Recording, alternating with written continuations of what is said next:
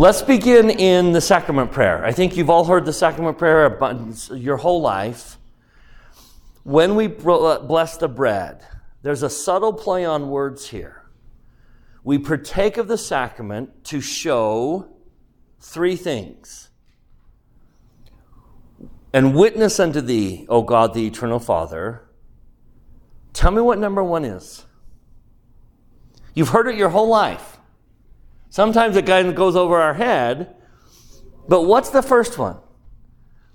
O God, the eternal Father, we ask thee in the name of thy Son, Jesus Christ, to bless and sanctify this bread to the souls of all those who partake of it, that they may eat in remembrance of the blood of the body of thy Son, and witness unto thee, O God, the eternal Father, that witness three things. Number one, that they are willing to take upon them his name do we take upon us his name when we are when, during the sacrament?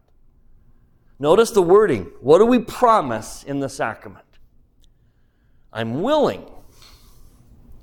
I'm willing. Promise, I, I, Lord, I'm willing to take upon you my name. So, where do we actually take it upon us? If we promise that we're willing in the sacrament, when do we actually do it? Baptism. Well, baptism would be a repeat of sacrament, right? So I'm assuming, I'm making an assumption here that the covenant of baptism is the same covenant of sacrament. So baptism is also a willingness to do it. So there's, an, there's a fascinating scripture. Turn to section 109 of the Doctrine and Covenants. Which is the dedicatory prayer, right? Now, we talked about that. You prepare and be prepared. You organize and be organized. And the last one was you establish and then be established. So let's go to the be established. Go to verse 24.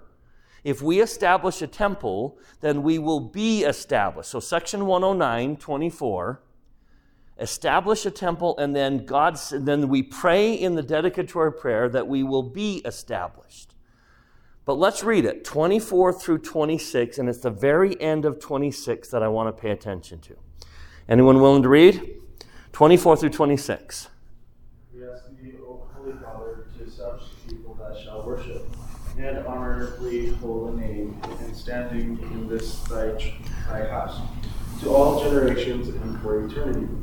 That no weapon formed against them shall prosper, that he who diggeth a pit for them shall fall into the same himself. That no combination of wickedness shall have power to rise up and rebel over thy people upon whom thy name Here we go, ready?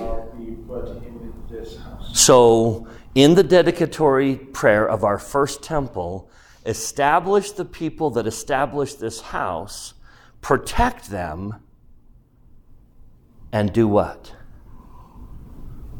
Put your name on them upon whom thy name shall be put. Where? In his house. It is in the temple where we actually take his name. Sacrament and baptism is a promise that we're willing to do. So it shouldn't surprise you to hear all sorts of things about names. It shouldn't surprise you that in the temple you're going to be given a name. And it shouldn't surprise you if you're tested on that name. Did you take his name? That's the test. Now, this has been our image, right? Coming out of baptism, I'm a newborn child. I'm reborn, this rebirth.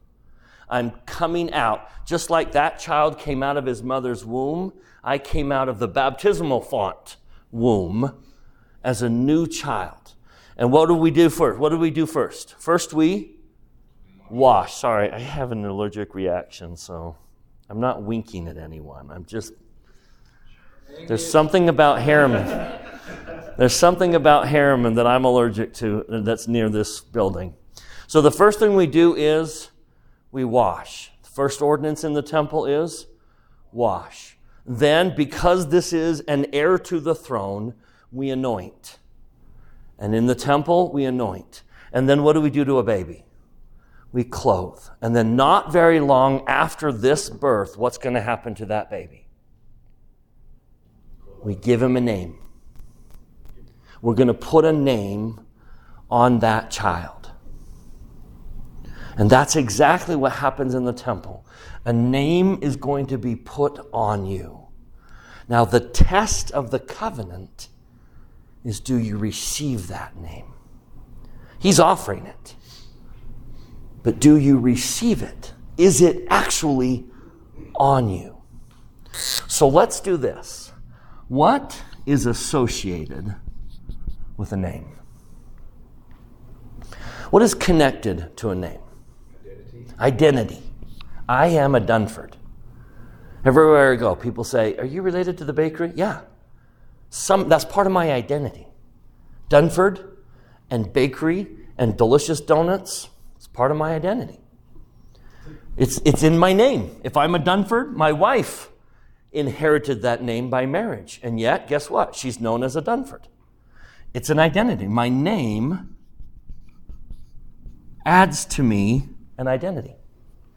Right? Names bring identity. If you're a Kennedy, what does your name do?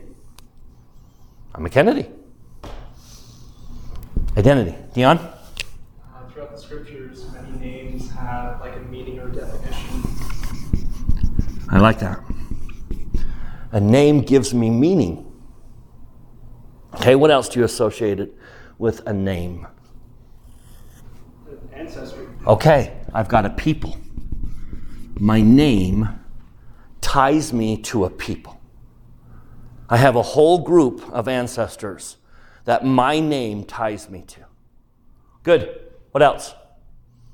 What else is associated with a name? Can we add family to people first? I am instantly part of a family. My name puts me into a family. Good. Any others? I'd say, in a way, remembrance. If you're named after someone, you share the same first name, causes you to that person Right. And not only that, but it holds me to a pretty high bar, right? If I'm named after my grandfather, I'm accounting to my grandfather. So there's an expectation associated with a name. Anything else? Uh, sometimes there's an inheritance. Okay. There's a place. There's an inheritance. Not in terahence.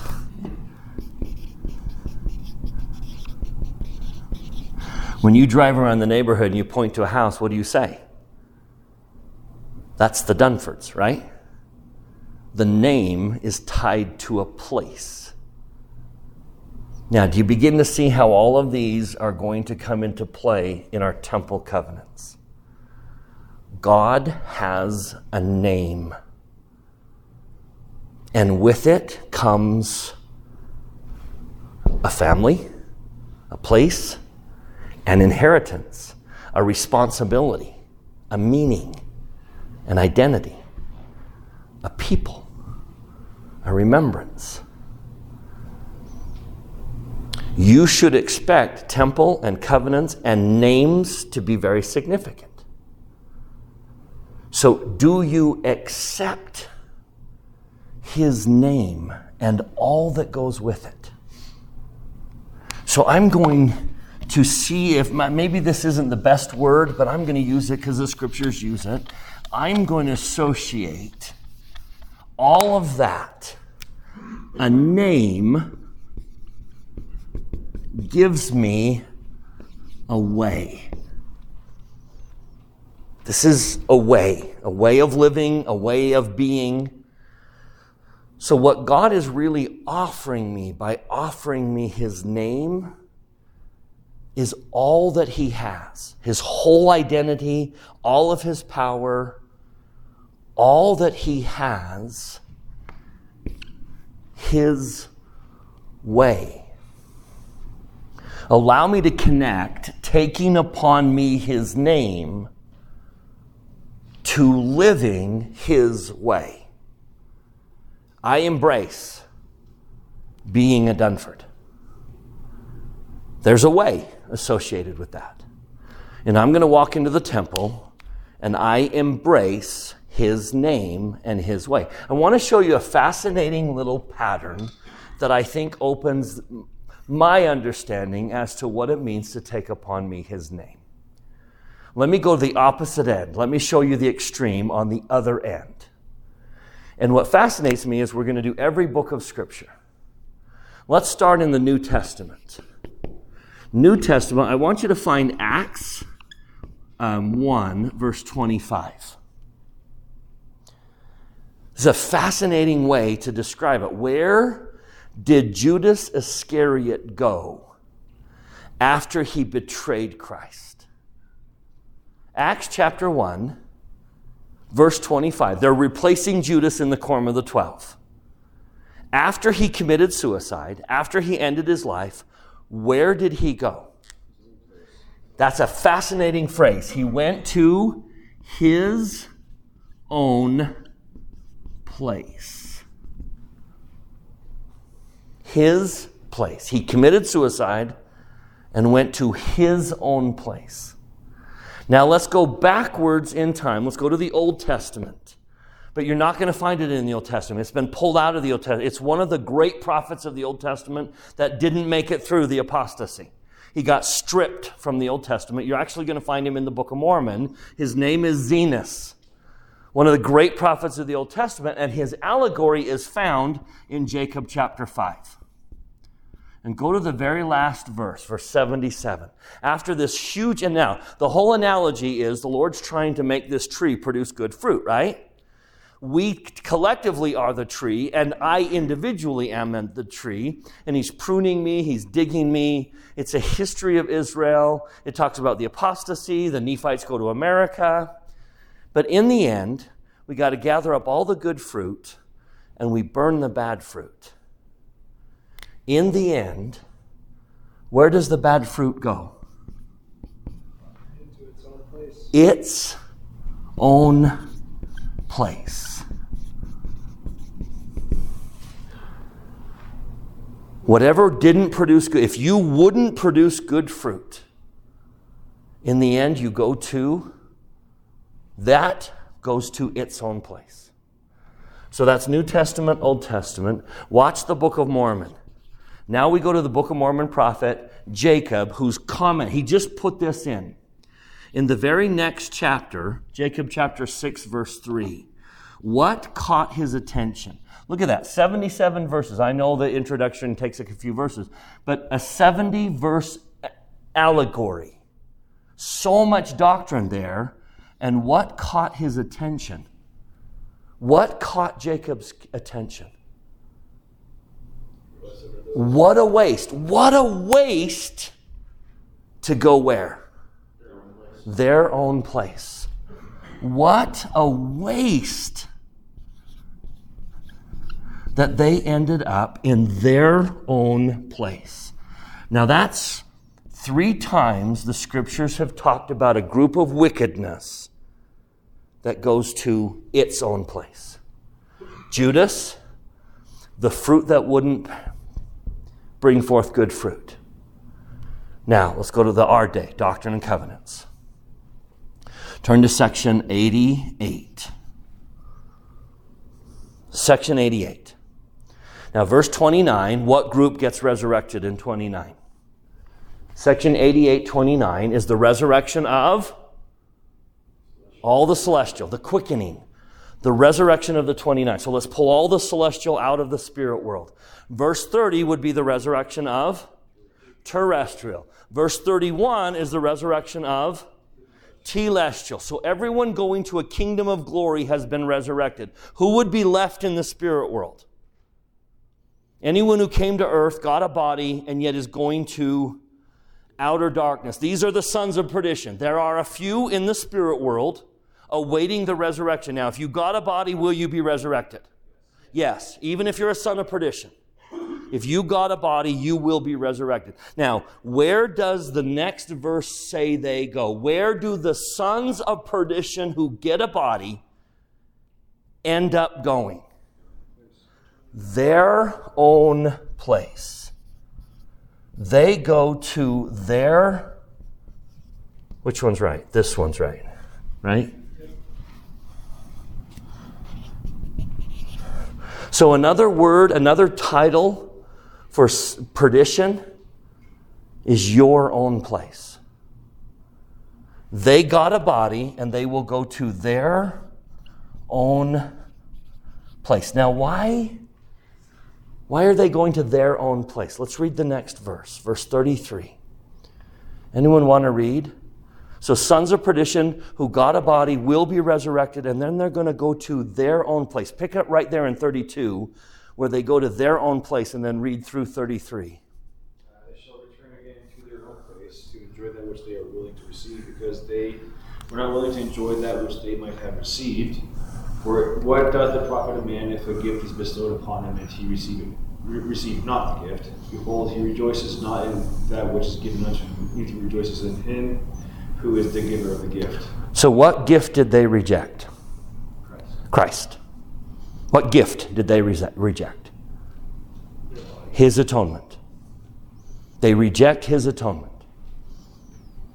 And that, that's why they go to outer darkness. They will not receive his name. So, where do they go? Their own place. You see that fascinating? Now, let's do Satan and the third that followed him. Same section, go to 114. Section 88, verse 114. Where will Satan spend eternity? How long of his existence has he spent? From the day he rebelled until today, how long has it been compared to his whole eternal ex- existence? Blink of an eye, right? So, this whole earth where he's tempting us, which blink of an eye, where will Satan spend his whole eternity?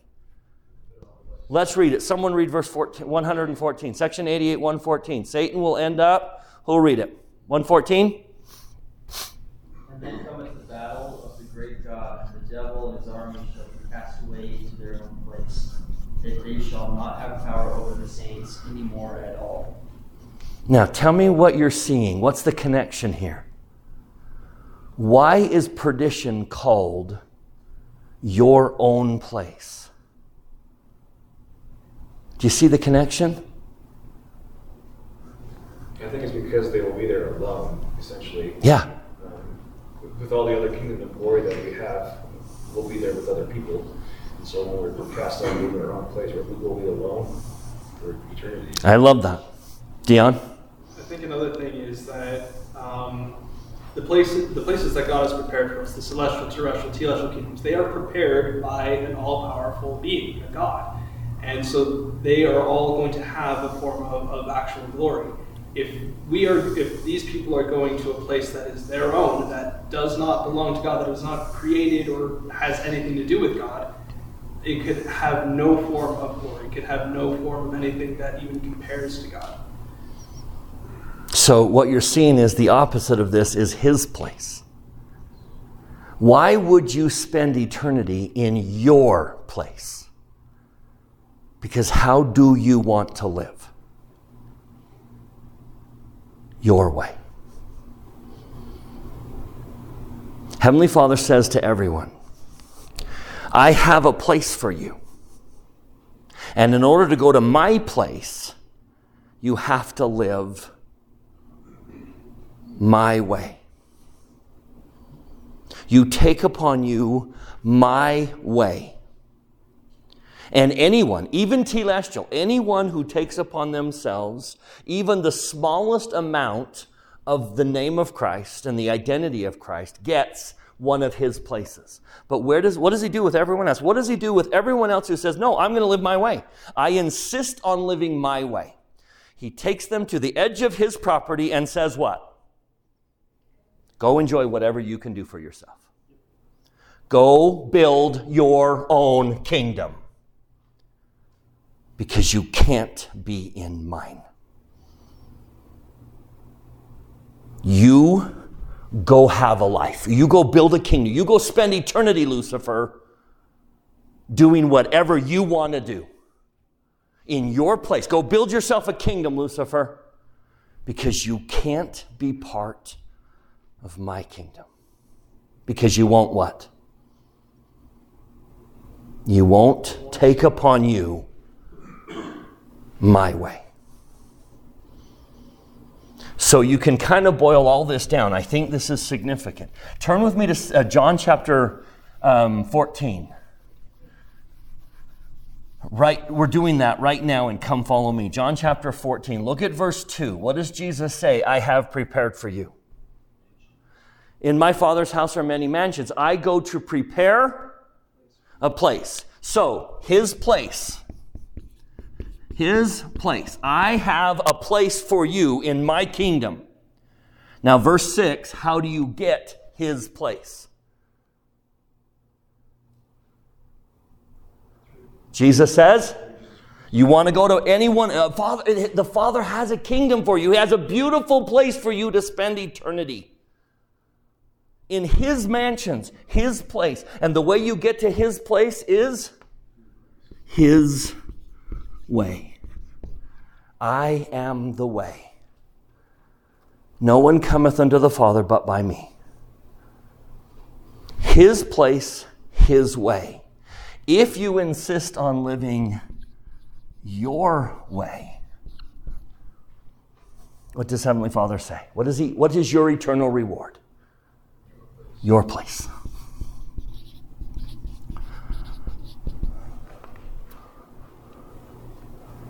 Now, the symbol of taking that on me is his name.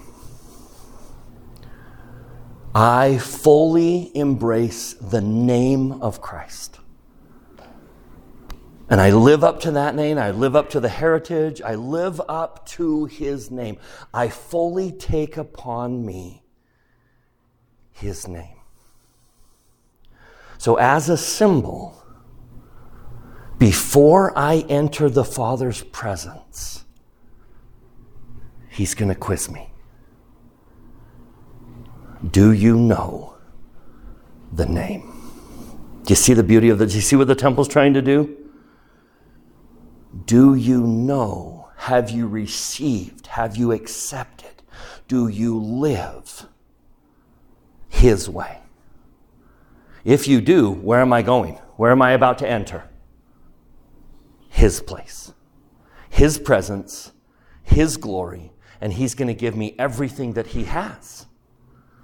But I have to live how? His way. Do you see why we do what we do, when we do it? I need to make sure you know the name. Do you know the name? I know the name, Lord. Look at my life. I know the name. Okay, come in. Come in to my place. Do you see why we do what we do? The alternative is I want nothing to do with your name. I don't want to have anything to do with that atonement. I don't want to have anything to do with him. I do not want to play on his team. I do not want to take upon me in any way his name. So the father says, okay, fine. Go build yourself a kingdom. C.S. Lewis said it beautifully. There are in the end only two people those who say to God, Thy will be done, and those to whom God says, Thy will be done. Now, do you see the symbolism of that? You're going to go into the temple, and He's going to give you a name. He's going to give you many names. He's going to give you His name. And then before you enter His place, there's going to come a day where I have to say, I know the name. Now, is it a is it a cognitive quiz? Can you spell it? No. It's a do you live it? Have you inherited it? Are you it? Have you put it on yourself? So, a couple scriptures. Turn with me to Revelation chapter 14. Now, Revelation chapter 14 has a group of exalted beings. They, these are the 144,000, the saved. This is the example of the people who are saved. Now, verse 1, tell me what distinguishing characteristic they have. Uh, Revelation 14. Revelation 14, verse 1. What's the distinguishing characteristic of the saved? They have, name, his name written. They have his name written in their forehead. See? I know the name. Okay, enter. Come, enter. I am following his way. I live his way. I think his thoughts. I love like he loves. Okay? He has a place for you. Come in. Another one. Let's go to John chapter 10. New Testament, John chapter 10. Let's do this one together. This is where Jesus calls himself the Good Shepherd.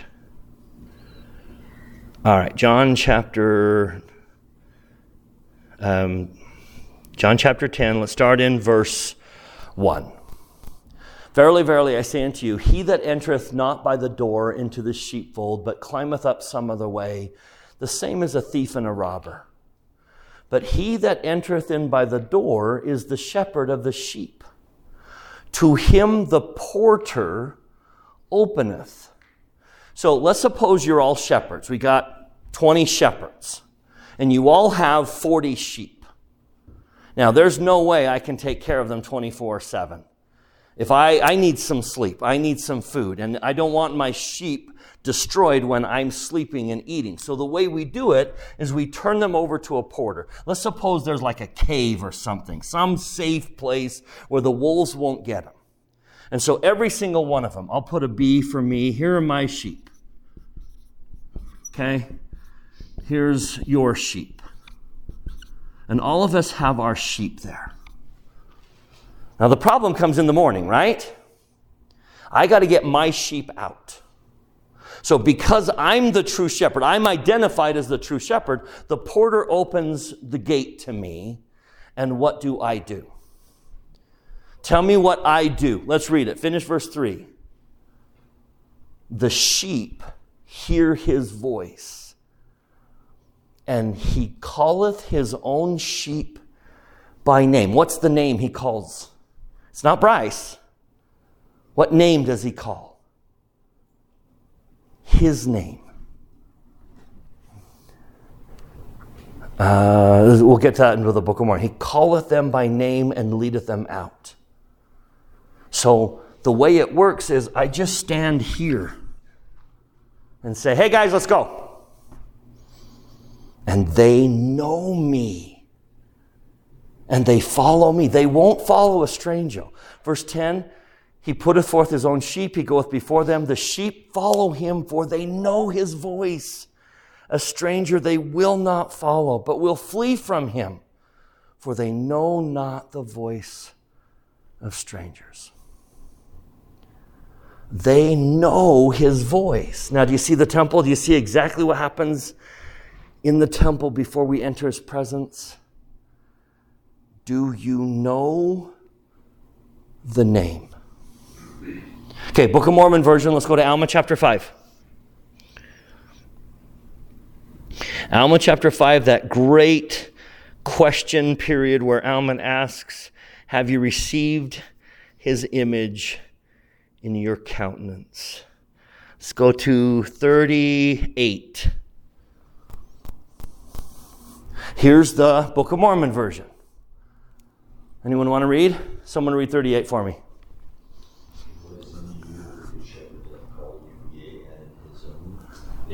There it is. That's what I was trying to point out in the New Testament. What name does he call out to call his sheep? His own name. In his own name, he calls. He calls me by his name. Keep going.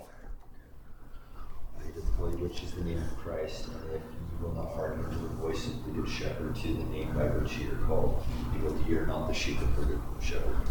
And if you're not the sheep of the good shepherd, of what fold are you?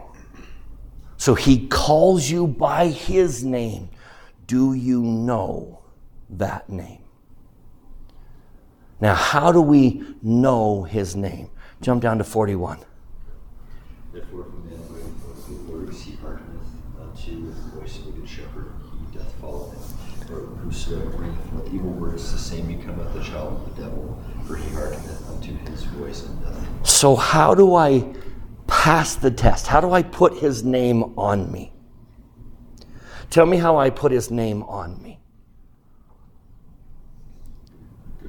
I live his way. He sees him in me. What happens at the veil is simply a symbol. What happens in the temple is a symbol of an entire lifetime. When I'm quizzed, do you know the name? The real passing of that quiz is does your life reflect his way? Are you learning to live his way?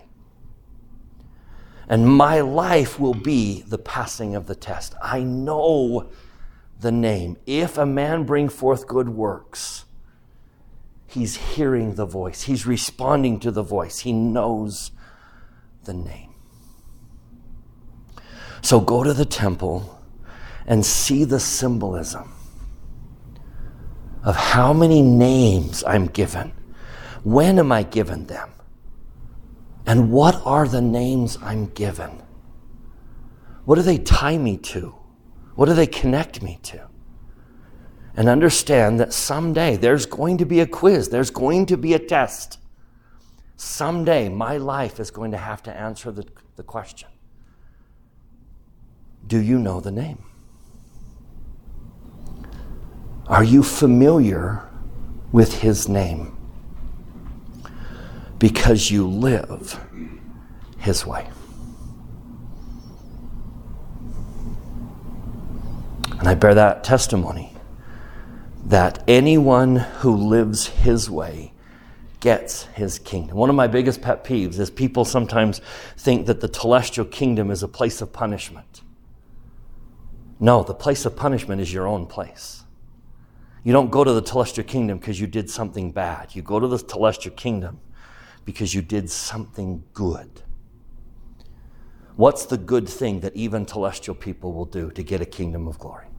Back to 88, verse 32. What's the gift they receive that gets them a kingdom of glory? Let's go back and read that. We'll end here. 88, 32. The sons of perdition will go to their own place because it's the only thing they were willing to receive. What else? What could they have received? His place by doing what? Verse 33. Tell me what makes you a son of perdition. You receive not the gift. What would that suggest? Everyone in a kingdom of glory has done. Received his gift. To whatever degree, I don't know. I don't know at what degree you become a son of, or a celestial person. But those who receive the fullness of his gift and the fullness of his name and repeat his actions as best they can are going to get the fullness of his kingdom. So when you partake of the sacrament and you promise, I'm willing to take upon me his name, understand that somewhere you're going to be handed his name and then you're going to be quizzed. Do you know the name? My life has to answer that question. My life is my answer to is his name written on me? Is it written in my thoughts? Is it written into my heart? Is his name written on me? If it is, the veil will part and I will enter his place because I am his sheep. And I say that in the name of Jesus Christ. Amen.